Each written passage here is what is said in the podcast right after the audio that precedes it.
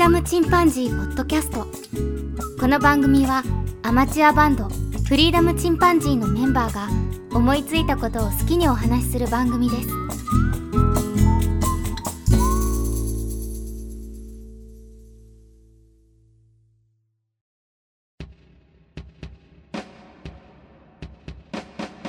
さあ始まりました。フリーダムチンパンジーの佐藤です。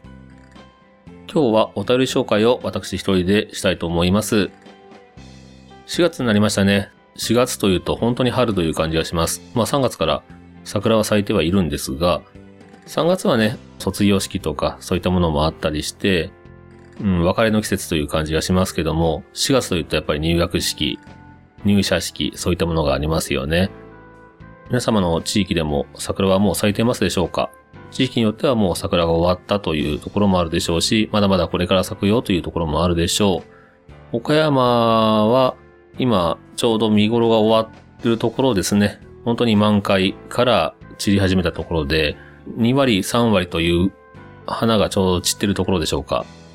写真に収めるにはちょっと寂しくなってきましたけど、桜吹雪がね、とても綺麗ですよね。車で走っていてもちょうど桜並木を走っていると、フロントガラスにふわーっとたくさん降ってくるその桜の花びらがとても風流ですよね。先日は私も妻と一緒に花見をしてきました。岡山市にある後楽園という場所の桜並木を見ながら、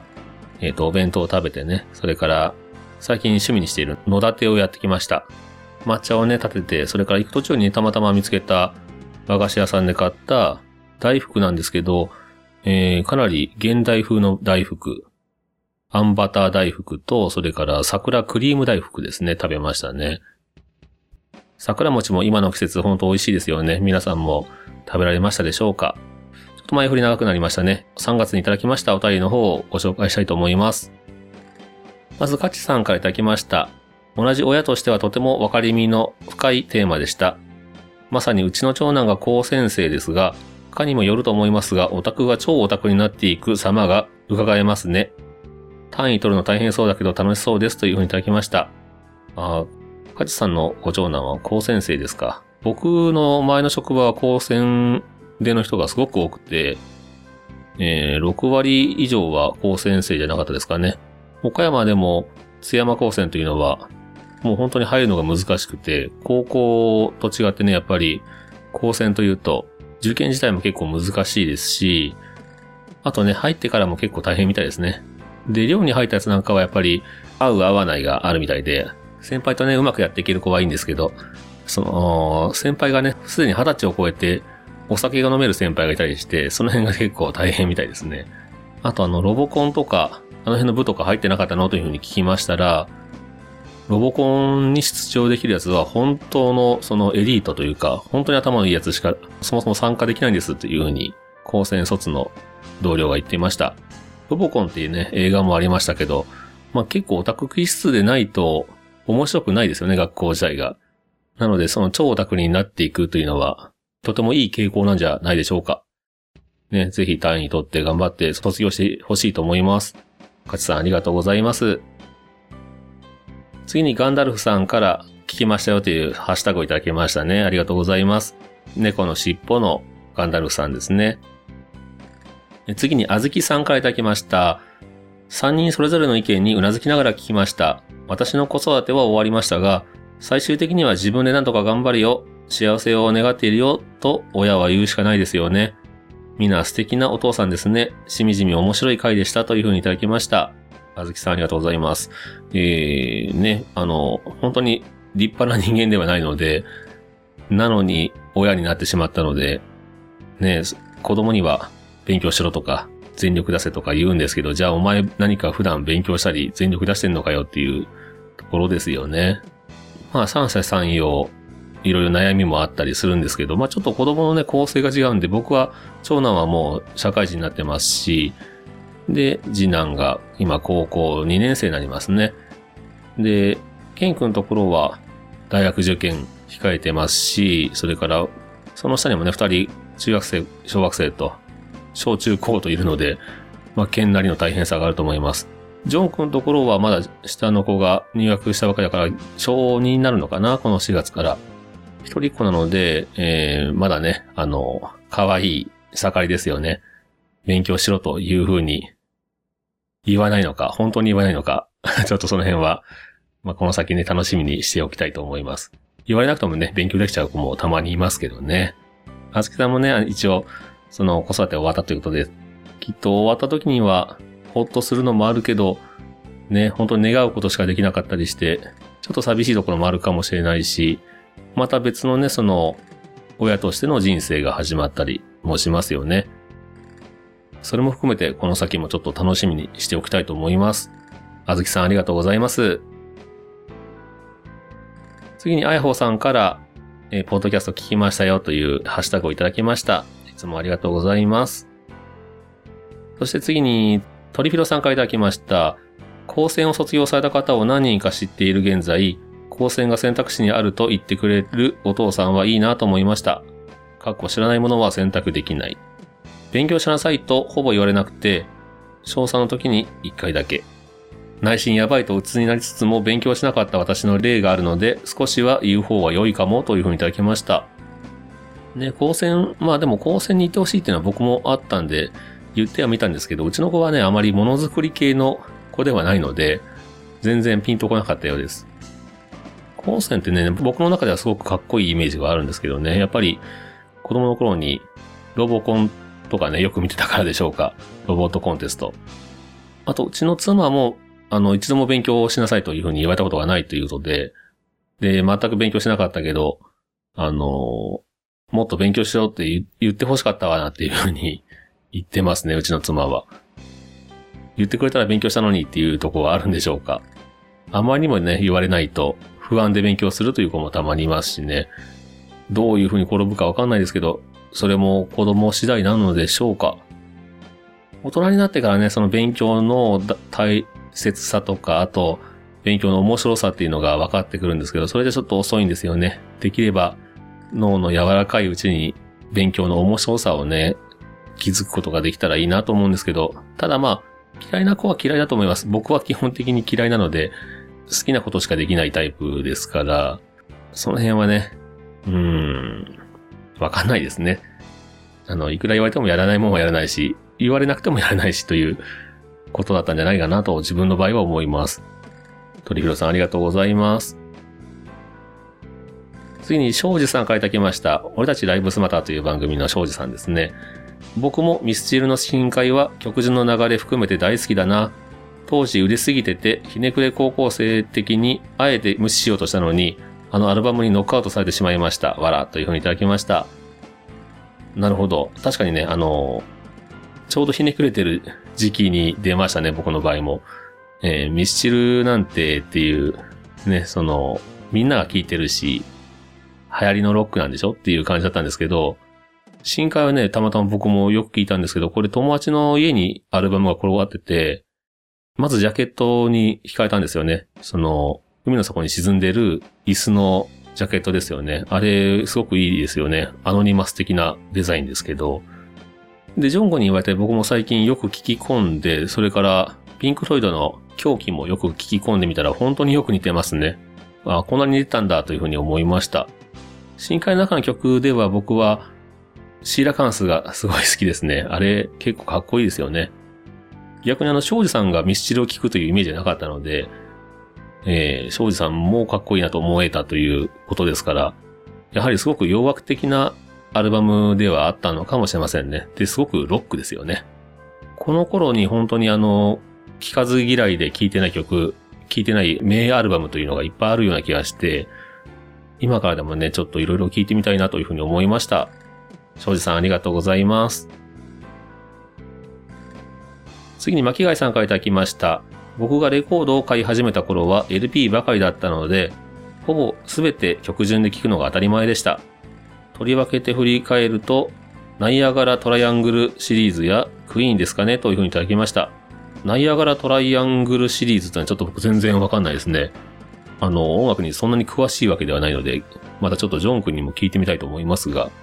クイーンはすごく聞きましたね。クイーンもアルバムによってはすごくヘンテコなアルバムもあったりして、もともとその、戯曲的な感じの曲作りもしてますから、アルバムの雰囲気っていうのは、クイーンもありますよね。クイーンのアルバムで言うと僕クイーン2というのをよく聞いてたんですけど、シアハートアタック。あれなんかもすごくいいアルバムですよね。あと僕クイーンですごく好きだったのはライブアットウェンブリー。これをすごくよく見てました。あの、見てたというのは友達に書いたビデオテープをもうほぼ借りパクのごとくずっと見てましたね。すごくかっこいいんですよね、 Live at Wembley。ライブエイドの後にやったのかな？曲的にはそのライブエイドを補強したような感じのライブだったんですけど、そこで弾かれてるその、 Hammer to Fall がすごくかっこよくて、本当に何度も何度も、で CD も持ってましたね。CD も2枚組だったかな？紺色の CD をよく聴いてました。ライブアルバムっていうのもね、いいですよね。その曲順、本当にメンバーがしっかり考えて、で、その時出したアルバムを中心にすることが多いんですけど、本当にベストアルバム的なライブをしてくれる時もありますし、そういうライブアルバム、いいですよね。牧谷さんありがとうございます。次にガンダルフさんから147回を聞きましたよというハッシュタグをいただきました。いつもお聞きくださいましてありがとうございます。えー、次にトリフィロさんからいただきました。聞いてねえやついる？いねえよなという風にいただきまして、オーシャンマシーン、ジョン君の大好きなアルバムの写真を撮ってツイッターの方に載せてくださいました。僕らが選ぶ曲順パーフェクトアルバムですね。このデビン・タウンゼンドのことを知っているということ自体が僕はもう本当に驚きましたね。そういう、えー、まあ当然たくさんファンいるはずなんですけど、なかなかね、その人生で工作することはないですからね。ジョン君も俺よりフリークだわっていう風に言うぐらいのトリビロさんですよね。ジルトイドの人形を持ってる時点で、俺より上やわっていう風なことを言ってました。僕ね、あの、このアルバムを、えー、聞くと寝てしまうということをよく言って、その、ジョン君が怒るんですけど、えっと、失礼やでそれって言うんですけど、本当にね、あの、気持ちよくなって寝ちゃうんですけど、寝た後に最後のね、シャウトで目が覚めるんですよね。あの、僕この間、そのシャウトのことをすっかり忘れてて、一人で海沿いのキャンプ場で、そのキャンプといいますか、その、雨降ってきたんで車で寝たんですけど、で、車中泊しながら、このアルバムを聴いて、思わず寝てしまってね。で、シャウトで目が覚めたんですけど、真っ暗な海しか見えない一人きりのキャンプ場で聞くデビンのシャウトはめちゃくちゃ怖かったですね。あの、何が起こったと思って目が覚めましたけど、めちゃくちゃ怖かったです。すごい恐怖体験をしました。はい。鳥浦さんありがとうございます。次にサリさんからいただきました。順番って大切ですよね。物語風に選ばれていたりしますよね。楽しいですね。ミッシルの深海、一番好きでライブも甲子園で行った時だったのではと思います。懐かしいです。というふうにいただきました。すごい、ライブに行かれてるんだ。すごくね、あの、ライブでの再現性が高いというふうによく言われますよね。で、あの、あんまりトークは少ないっていうので、トークを期待していく人は、がっかりするという話も聞きました。で、逆にその、よくね、そのライブでトークばっかりして、で、しかも歌い方も、そのハイトーンのところを1オクターブ下げたりとか、そういう風な歌い方されるとがっかりするっていう人もいますし、僕はどちらかというとそういったあの再現性の高いライブが好きなんで、CD のね、えっ、ー、と、CD と同じようなライブの方が好きなので、ミスチルのライブってのはぜひね、あの、人生で一回は行ってみたいなと思うんですけど、シャイさんは行かれたことがあるということで非常に羨ましいですね。しかも甲子園ですか。いいですね、甲子園。開放感があるんでしょうね。シャリさんありがとうございます。次に鳥広さんからいただきました。キャンプに CD 持っていくの良いですね。佐藤さんの毎月1日のカレンダープラス CD ジャケ写真が楽しみだったので、出先プラス CD 写真の組み合わせが見れたら素敵です。プレイリストとはやはり違った趣があると感じますというふうにいただきました。ね、やっぱりプレイリストを、なんかその、アラカルト、まあ、マイベスト的なね、そのテープを作って友達にあげたりとか、いう恥ずかしい思い出が僕にもありますけど、そういう楽しみはありますよね。そのプレイリストには。ただ、やっぱり曲順というのは、何とも言えない趣があるんですよね。で、あの、そうですね、僕ツイッターで2年ぐらい続けてたんですけど、毎月1日になると、4月になりました、カレンダーを変えましょうなんていうことを書いて、で、最初は CD をやってて、その後はレコードを1年やりましたね。で、その、なんとなく、まあそろそろもういいかななんて思ってやめちゃったんですけど、割とそのやめてみると、あれ好きだったのになっていうふうなことを何人かの方から言われて、あ、あれ意外と 面白く見てもらってたんだなっていうふうに思いましたね。なかなかそういう自分の思いつきの企画というのがどういうふうに受け取られてるかっていうのはね、なかなかわかんないものですね。ちょっともう4月になっちゃったんで今年はもうこのまま続けることはないですが、えー、そういうね、なんか、自分の好きな CD、ちょっとマニアックなやつとかね、いうのをご紹介するっていうのも面白いかもしれませんね。僕あの、最近だと結構ソロキャンプを3回行ってきたんで、えー、いろいろアルバムで聴いております。やっぱりね、あの、アルバムで聴くっていうのはいいですよね。で、キャンプ場でもその車で、その周りに人がいなければね、車の中で大音響でずっと聴くという手もありますし、ヘッドホンでね、聴くという手もありますし、いろんな音楽の聴き方ありますからね、その、今後もね、キャンプでは音楽を楽しんでいきたいなというふうに思っております。トリフィオさんありがとうございます。次に MO さんからいただきました。今回もめちゃくちゃ面白かったです。曲順の大切さ、分かりみが深い。ピンク・ロイド、パッド・メセニーで掴まれちゃいましたね。それで言うと私はジョン・コルトレーンの愛の参加でしょうか果たして私がこれをどこまで理解しているかはさておきですが、というふうにいただきました。ね、MO さんもジャズを聴かれるんですね。ジョン・コルトレーン、愛の参加。僕ちょっとあのアルバムは持ってないので、コルトレーンってちょっとね、僕の中ではハードルが高いイメージはありますね。ライブアットザ・ビレッジ・ヴァンガードと、えっ、ー、と、バラードなんかは持ってた。あと、ブルートレインも持ってたかな。意外と持ってますね。CD 持ってるんですけど、ジャズはまたそうですね、アルバムのイメージってすごく強いですよね。ジャケットのパワーもすごく強いですけど、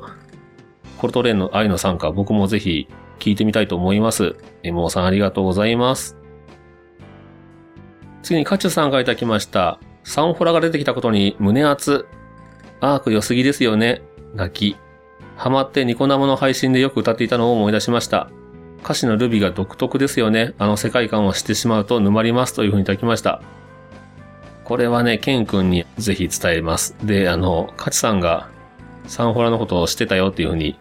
言うのはあの伝えたんですけど、そしたらすごく喜んでましたね。サウンドホライズン知ってる人がいるなんてっていう感じでしたけど、なんて言うんでしょうね。僕もね、実はあのアルバムに関しては、ケン君がね、おすすめしてきて、その CD で渡してくれたので、よく聴いてましたね。で、久々に聴いたら、わ、懐かしいなというふうに思いました。歌詞のルビーが独特というのはちょっと僕覚えてないんですけど、この辺ね、また、ケン君にも熱く語ってほしいところですね。いや、本当にあの、サウンドホライズン、誰も知らないだろうっていうふうに、ケンが言ってましたが、ね、知ってる人にこうやって届いてよかったです。ガチさんありがとうございます。次に友達ラジオのトールさんからいただきました。廃墟系の YouTube、僕もよく見ます。自分はできないからなんかワクワクするんですよね、というふうにいただきました。お仲間ですね、廃墟系。あの、廃墟系の YouTube って色々あるんですけど、すごく美しく撮る人もいますし、あと、入っちゃいけないところに入ってね、荒らすような人もたまにいるんで、嫌悪感を持つような人の分は見ないようにしてるんですけど、まあ、ちゃんと許可を取ってね、入るような人もいますし、廃墟のね、美っていうのはあるんですよね。僕すごく廃墟系の写真集とかね、あの辺もよく見るんです。あの、自分はね、やっぱり行くのは怖い、危ないっていうのがありますし、まあ法的にもっていうのもありますから、基本的にその自分では行かないですけどね。ただね、見るのはすごく好きです。で、軍艦島的なね、ところの写真とか、ああいう映像もいいなというふうに思いますね。実は僕あの、大学の卒論でも廃墟をテーマにしてるというね、あの廃墟の美とは一体何なのかという。廃墟ブームっていうのは実は世界的に見ても何度かあるんですよね。そういう歴史とか、その背景とか、心理的な、どういう心理的なものが廃墟というものに美を見出すのかというようなことを卒論で書きまして、で、学長賞みたいなのをもらいましたね。割といい賞をいただきました。最終的にはね、あの、ハイデガーとか、そういった哲学者のところの引用まで行きましたね。マルティン・ハイデッガー。すごく文章難しかったんですけど、その廃墟の美とはどこから来るのかというのを彼が結構哲学してくれてて、で、僕哲学とかあんまり好きじゃないとか言いましたけど、あの前の回でね、やっぱりなぜ人の心がこう動くのかっていうところを研究していくと、哲学者に行き着いたりはしますよね。ハイデガーすごく難解だったんで、網羅してるわけじゃないんですが、その廃墟に関しての部分だけでは少し理解したつもりではいましたね。トールさんありがとうございます。次にハリートさんからいただきました立体刺繍作家さんですね。怖い話は聞くのは好きですが、体験はしたくないですね。汗。不思議な話ってそれだけで魅力的ですよね。しかし、生と死は続きであっても、ちゃんとラインは線引きされるべきだと考えるので、近づくこともないし、懸命に生きているので邪魔はしないでと思うのです。というふうにいただきました。ね、あんまり自分から近づくものではないですね。そういう危ないところというか。ね、で、その、死への恐怖とか、そういうものをお金に変える人は本当にダメですよね。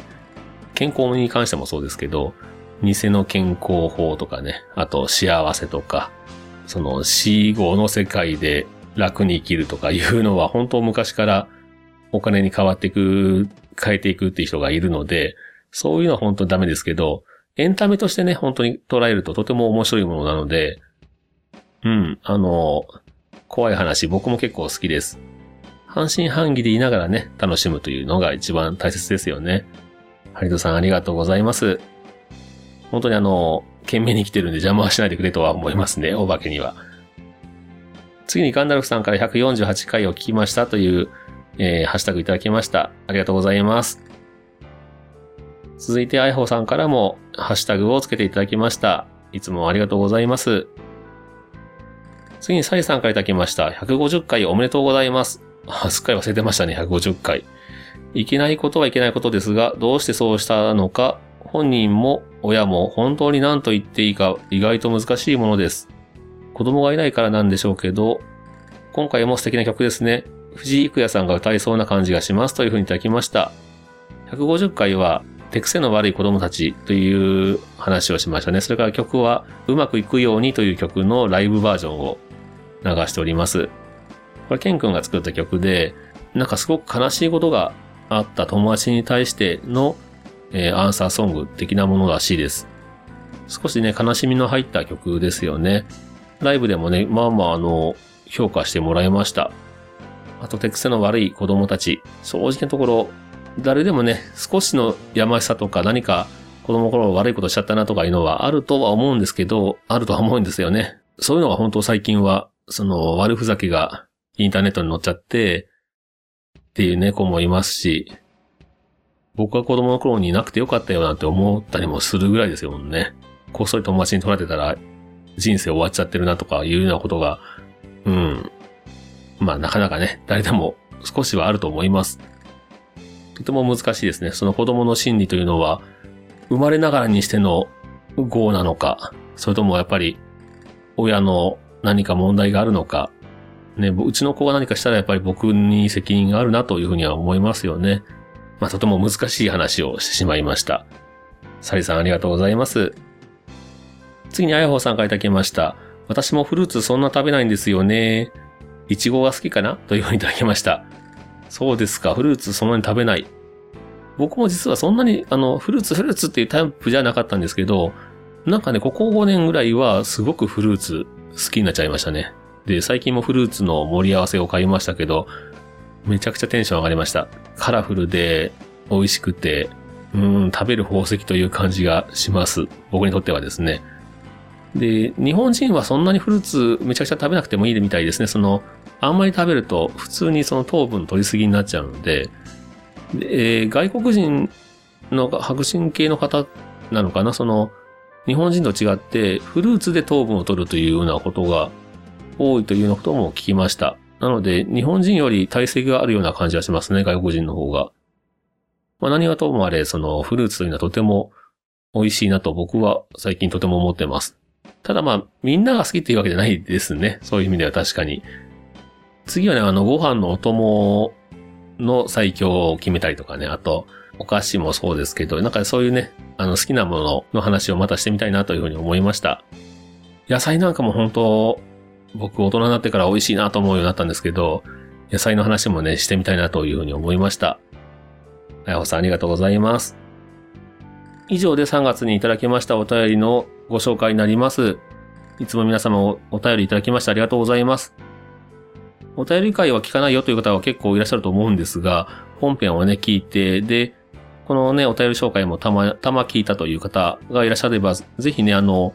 お気軽にね、ツイッターの方で、ハッシュタグフリチン、ちょっと恥ずかしいハッシュタグなんですけど、シャープ、フリチンとつけてつぶやいていただけますと、こうやってあの番組の方でお返ししたいなというふうに思っております。検索をするのは実はこの収録するときにいつも初めて読んで、そのライブ感といいますか、初めて読んだものに対しての反応をしたいと思っているので、たまたま見かけてもね、その、いいねというのを押すんですけど、大体その、僕は気づくのが要するに最大1ヶ月後という形になりますから、お便りしたのに反応してくれないと思って消された方なんかもいるのかもしれないなっていうふうに最近思ったりもするんですが、やっぱりそのライブ感を僕は大事にしたいので、ちょっと今後もそういう形でえーやっていきたいと思っております。それから、こちらも気づかないことがあったりするんですけど、Gmail の方にも送っていただけますと、また、ハッシュタグと違ったね、その人に見られずに伝えたいというようなことがあったりすれば、ぜひそちらの方にもお便りください。番組で紹介してほしくないという方は、ぜひその辺もね、あの、書いていただいて、Gmail もしくは Twitter のダイレクトメール等々いただけても嬉しいなというふうに思います。紹介しなくていいですよというので、えー、ダイレクトメールいただく方とかね、そういう方もいらっしゃいますんでね。それでは皆さん、まだ少し寒くなったりする日もありますから、季節の変わり目ですからね、お体に気をつけて風邪など召されませんようにお過ごしください。そしてあの、新入生となりました、その、新しい楽器が始まったとか、それから新しい会社が始まったとかいう方はぜひ頑張ってくださいね。それではまたお会いしましょう。さようなら。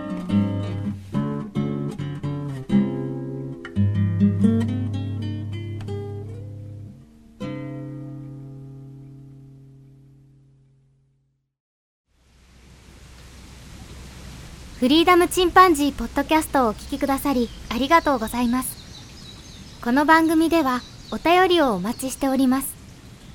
ツイッターにてハッシュタグにカタカナでフリチンとつぶやいていただくかメールアドレスフリーダムドットチンパンジーアットマーク Gmail.com freedom ドット chimpanzee アットマーク gmail.com までご意見ご感想お待ちしております。